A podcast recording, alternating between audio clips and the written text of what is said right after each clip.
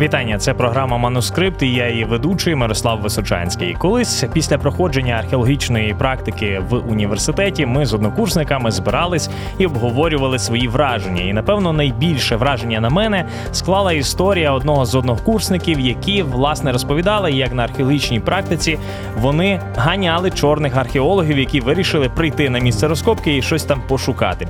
І це якось вбилося мені в пам'ять. Зараз є, зважаючи на те, як швидко розбудовуються українські міста, і як інколи забудовники недобросовісно відносяться до археологічної спадщини, в чорних археологів з'явився конкурент. Це забудовники, які для того, щоб швидше здати mm. будівництво, вони трошечки починають приховувати археологічні знахідки, які там десь знайшли під час будівництва, під час зриття котловану. Відповідно, сьогодні ми будемо з вами розбиратися, хто дійсно більше шкодить для історії, хто чорні археологи чи недобросовісні сучасні забудовники. І ми спілкуємося на цю тему з нашим гостем. Це Олег Осаульчук, директор рятівної археологічної служби. Пане Олег, вітання вам. Доброго дня. Чорні археологи це тисячі, якщо не десятки тисяч людей, так. які знаходять різні там археологічні артефакти. І тут чим більша матеріальна цінність артефакту, тим менша вірогідність, що він поповнить якийсь музей, а більше приватну колекцію, і то не в Україні, а за межами нашої держави. Наскільки масовим є це явище, і наскільки отакі знахідки, які не потрапляють до істориків, до археологів, вони спричиняють те, що ми не можемо нормально реконструювати історію нашого минулого. Е, я я би хотів, е, по-перше, ну, акцентувати увагу, що я не є прихильник е, такого терміну, як чорні археологи. Ну, то не пляма на професійних археологів. Так? Я їх називаю мародери скарбошукачі. Наскільки масове явище, десь по неофіційних даних в Україні близько 250 тисяч металодетекторів і кількадесят тисяч пошуковців, камрадів, так званих чи шукачів скарбів. Е, велика різниця між е, ними і археологами полягає в тому, що ми шукаємо інформацію. Нам е, інформацію дає будь-який артефакт, а вони шукають речі, які можна продати. Тобто, переважно то ці шукають речі з цінних металів і цілі речі. Ну, здебільшого такі речі артефакти знаходяться в похованнях. Ну і ще один такий термін, який я застосовую до них, руйнівники могил. Так що, так що, Тому то явище дуже масове, воно набуло вірусного характеру, і як з тим боротися дуже важко.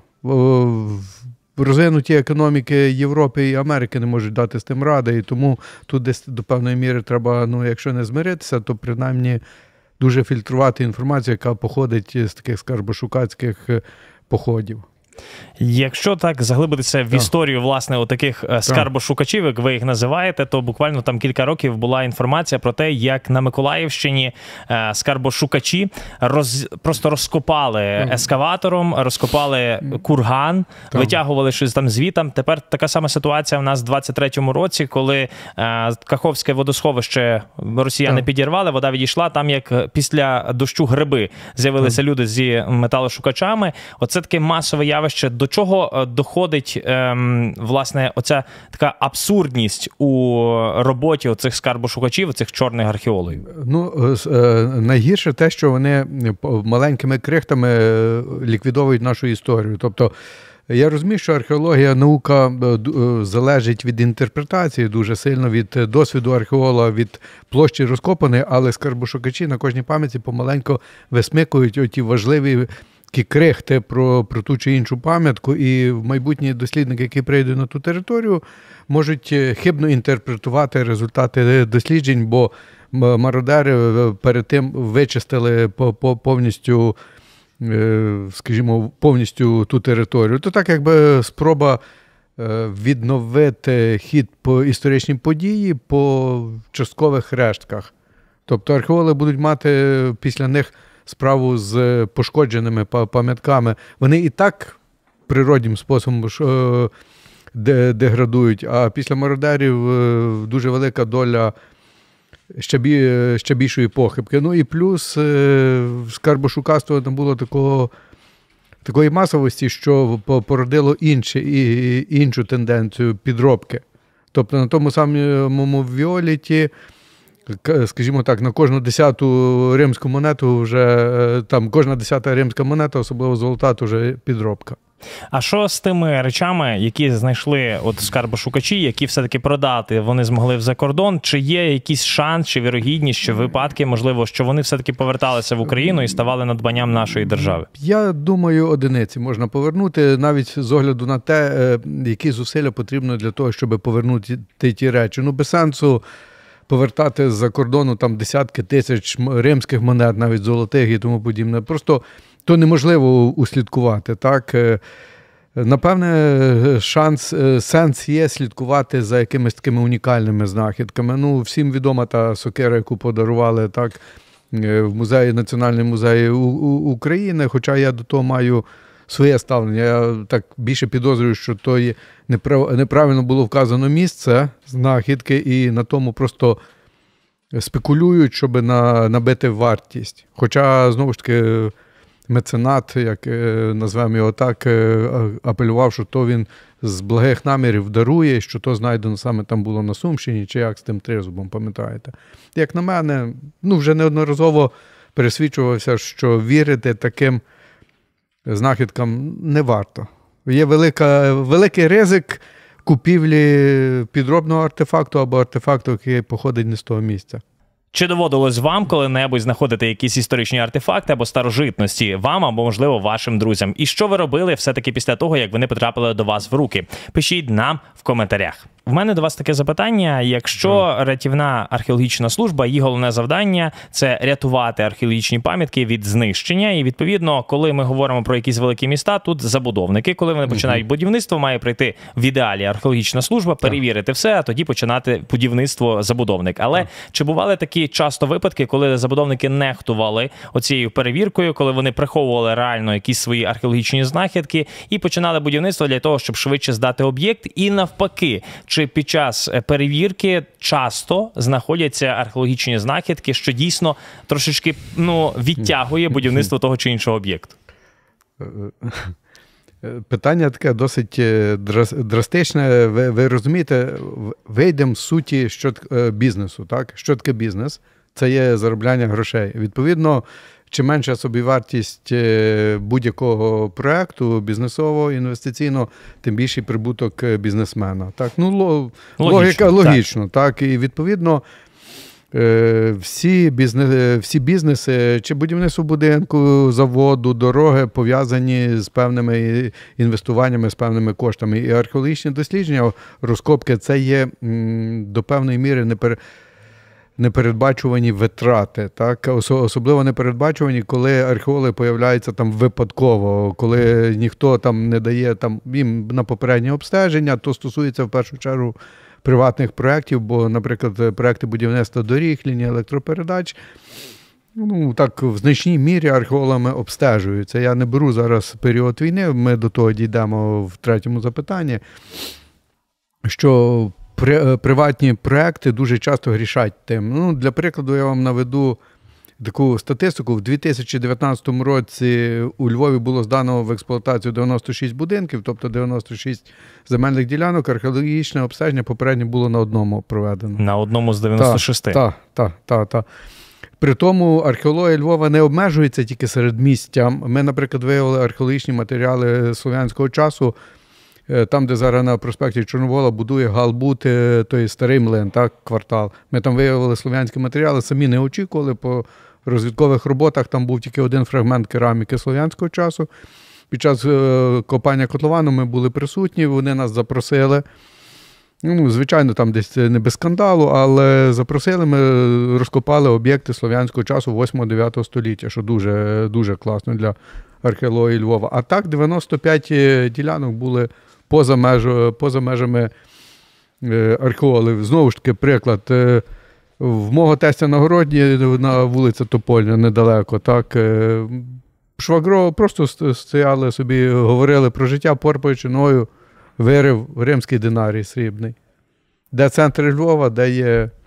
Тобто то є специфіка. Тобто під археологію, під археологічне обстеження мають попадати всі земельні ділянки. Тобто там, де планується е, ведення земляних робіт, там і має бути попереднє археологічне дослідження. То не факт, що археологи хочуть, ну то міф, що археологи хочуть розкопати все. Ми хочемо отримати інформацію про кожну ділянку.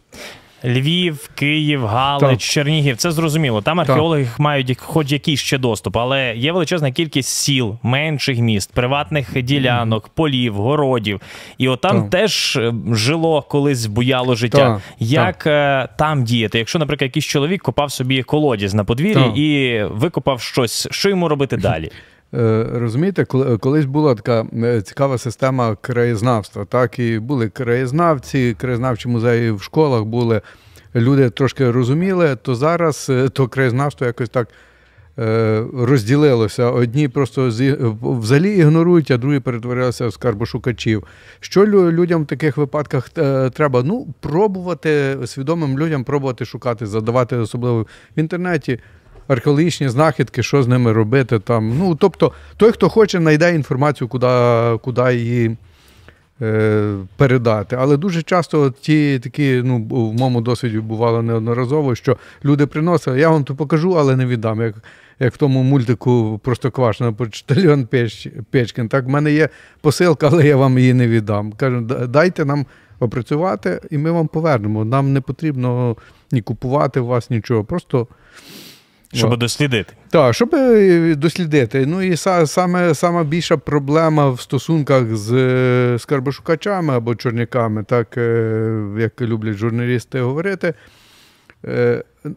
То питання, скажи інформацію, де ти точно знайшов, щоб ми могли прив'язати, то в 99% із 100 вони уникають. А якщо кажуть, то хибну інформацію. Тому такі знахідки для археологів то є недостовірне джерело. Ну, а якщо дійсно в тебе там на подвір'ї ти знайшов, так. воно буде рахуватися твоїм, чи ти повинен його віддати в музей, воно державне. От Дивіться, ти прийшов археолог, каже, я отут знайшов, купав колись. Згідно закону про охорону культурної спадщини, всі артефакти є державною власністю. Тобто, всі всі пам'ятки археології належать тільки державі. І відповідно всі пам'ятки, рухомі предмети, які на тій пам'ятці знайдені, належать державі. Інша справа, що держава не має можливості то все опрацювати чи навіть купити в людей, так як як то прийнято в Європі, що власник земельної ділянки може там надавати для опрацювання. Ну то тут є дуже багато колізій, то не на 6 хвилин розмова. Ну і напевно, одним з головних наших викликів це є війна. Дуже часто ми отримуємо повідомлення про те, що там, десь в Чернігівській області, в Херсонській, в Одеській, в Миколаївській, наші військові, наші захисники, коли копали окопи, коли копали траншеї, так. знайшли там грецькі амфори, знайшли цілі поселення. І є, я знаю, така практика в деяких країнах Європи. Спеціальні створюються військові підрозділи з військових археологів, які мають їздити, які мають це все фіксувати. Потім після перемоги повернутися і проводити відповідно там розкопки. Чи в Україні є така практика, і як відбувається з такими речами, які знайшли під час готування до оборони чи до наступу? Е, питання так само дуже багатозначне і не на одну хвилину, але якщо коротко, то скажу. Так, є така практика е, світова, що е, в зонах бойових дій існують спецкоманди, ну, назвемо так, спеціальні групи, які фіксують руйнування об'єктів культурної спадщини. Так було в Іраку. От е, приїжджав з, з Варшави е, пан Марик з Народового інституту джиджіства ділитися досвідом в Києві при інституті археології створили таку моніторингову групу. Е, які пробують пробують моніторити і наносити на на карти місця пошкоджені об'єкти археології. Так само тим займається група, е, забувся, Heritage, е, Heritage, Heritage, треба е, нагадати, яка так само моніторить, але здебільшого ця група Heritage моніторить пам'ятки архітектури. Так? А Інститут археології моніторить археологічні пам'ятки. Ну, Під час бойових дій, звичайно, по, по обидві сторони від лінії фронту йде нищення культурної спадщини, несвідоме нищення, а десь свідоме. Ну, Наприклад, несвідоме, бо треба. Отут висота є, потрібно закласти бліндаж, окопи через поселення на кургані. А свідоме, ну, то так само в Росії. Е, Рашисти на на Перекопському перешийку, там фортецю середньовічну свідомо закладали траншеї, окопи, бліндажі. Так. Але скажімо так, е, всі ми бачили кадри обстрілів і ті поля вирви, так, всіяні вирви, ті виспи. Тож так само вибухи йдуть на певну воронки на певну глибину. Вони руйнують культурний шар, бо рідко де поза межами міста. Товщина культурного шару сягає там пів метра більше, ніж пів метра метр. Тому бойові дії шкодять. Е, групи такі є, пробують, але щоб ви зрозуміли, наскільки то складна ситуація. В мирний час в Україні було 300 археологів, в військовий час половина археологів тільки з рятівної археологічної служби 12 чоловік на фронті. Один загинув, на жаль. Це, то нема, ну, Немає тієї кількості людей, щоб то все моніторити. І єдиний спосіб то підвищення загальної ну, не ерудиції, освідомленості військових військових про ті чи інші знахідки. Ну і плюс є специфіка доступу на лінії бойового зіткнення, навіть навіть якщо там розташовані наші позиції, то не завжди є доступ на наші позиції з огляду безпеки і з огляду там певних е, охоронних запобіжних заходів. І ми, як завжди, в нашій розмові трошечки залучаємо штучного інтелекту. І сьогодні ми інтелект штучний запитали таке: уяви себе Вікентієм Хвойкою, який відкрив трипільську археологічну культуру. Як би він відповів на запитання, чи можна якось використати енергію та кількість чорних археологів на благо археології? Ну і що відповів штучний інтелект? Як Вікентій Хвойка, я б розглядав чорних археологів як потенційних партнерів археологічних досліджень, зокрема збирання цінної інформації та знахідок. Співпраця з ними може сприяти збільшенню обсягу зібраного матеріалу та розширити наше розуміння минулого. Проте важливо забезпечити, щоб ця співпраця відбувалася законно та етично, враховуючи важливість збереження археологічної спадщини для наступних поколінь. Так, штучний інтелект відповів mm-hmm. вустами Вікентія Хвойки, і я не випадково mm-hmm. саме Вікентія Хвойку взяв, тому що е, він починав свою кар'єру так. археолога не як е, спеціаліст з археології. Так. Навіть є така історія про те, як він займався агрономією. В нього була лабораторія, так. вона згоріла. Він знайшов на згарищі браслети, потім їх продав в Києві якимось mm. антикварам, і відповідно після того почав цікавитися археологією. Тобто він фактично починав як чорний археолог. Е, ні, е, він він, він починав як краєзнавець, який переріс професійного дослідника. Так я би хотів звернути, заакцентувати вашу увагу на двох моментах. Перше, археологія як наука постала з скарбошукацтва, тобто розкопки Помпеї в середньовіччі, е, розкопки курганів е, в 18-19 столітті. Той самий Генріх Шліман, який розкопав Трою, по суті, він був скарбошукачем. Вже потім до нього долучилася, доєдналася професійна бригада. Е, група археологів, які йому забезпечували якісне фіксування. Той самий е, е, Еванс, який розкопав Критомінойську цивілізацію, так само був просто багачем, який мав гроші і хотів порозкопувати. Так? Археологія постала. Друге. Не дарма я вам наголосив, що система краєзнавства розвалилася, і левова частка пішла в скарбошукацтво тих е, активних людей, пішла в скарбошукацтво. А краєзнавство то були помічники археологів, вони чітко вказували місця знахідок. Вони не копали, вони е, е, займалися збором підйомного матеріалу. Розвідкою. так, Тобто я погоджуюся в багатьох моментах з відповіддю штучного інтелекту та співпраця має бути побудована на щирості, законності і достовірності надання інформації. От тоді, тоді так, е, скарбошукачі, як е, той легіон, великий, там десятки тисяч, можуть допомогти археології зібрати статистичний матеріал. До, е, на, Станом на сьогодні довіри до інформації скарбошукачів є мінімум професійних археологів. Тобто, от, от так. І якщо коротко ще підсумувати нашу розмову, я би хотів е, так, е, на прикладі медицини, бо в своїх виступах я дуже часто порівнюю рятівну археологічну службу швидкою допомогою, що скарбошукацтво мені нагадує, е, по шкоді для пам'яток археології, як ті хвороби віспа, там ті, які, які, які кір, знаєте, які на тілі людини лишають е, маленькі плямки. А будівництво, забудовники, вони нагадують мені як хірургів, які, ну, як ті хвороби, де відпадають руки, ноги, тобто яке- де шкода така максимальніша. Ну, а бойові дії вони. Ну, то такі локальні по- по- попадання в, архео, в, ті, в тіло археологіч, археології, так, ну, нікуди не дінешся. Там десь куля е, дірку пробила, десь там пошкодила. А от е, якщо так порівнювати з якою шкодою, то напевне максимальної шкоди зараз завдають е, ну, санкціоновані, не, не то, що не санкціоновані, не обстежені будівельні майданчики. Бо там іде нищення не, не те, що точкове, а там іде нищення на великих площах культурного шару під нуль.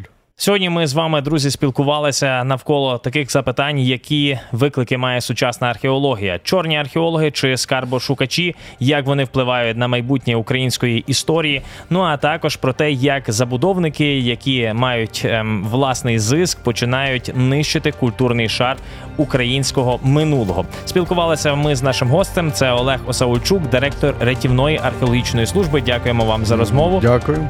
Ну До і зустрічі. і нагадую, друзі, обов'язково підписуйтесь на наш канал і чекайте вже наступних відео.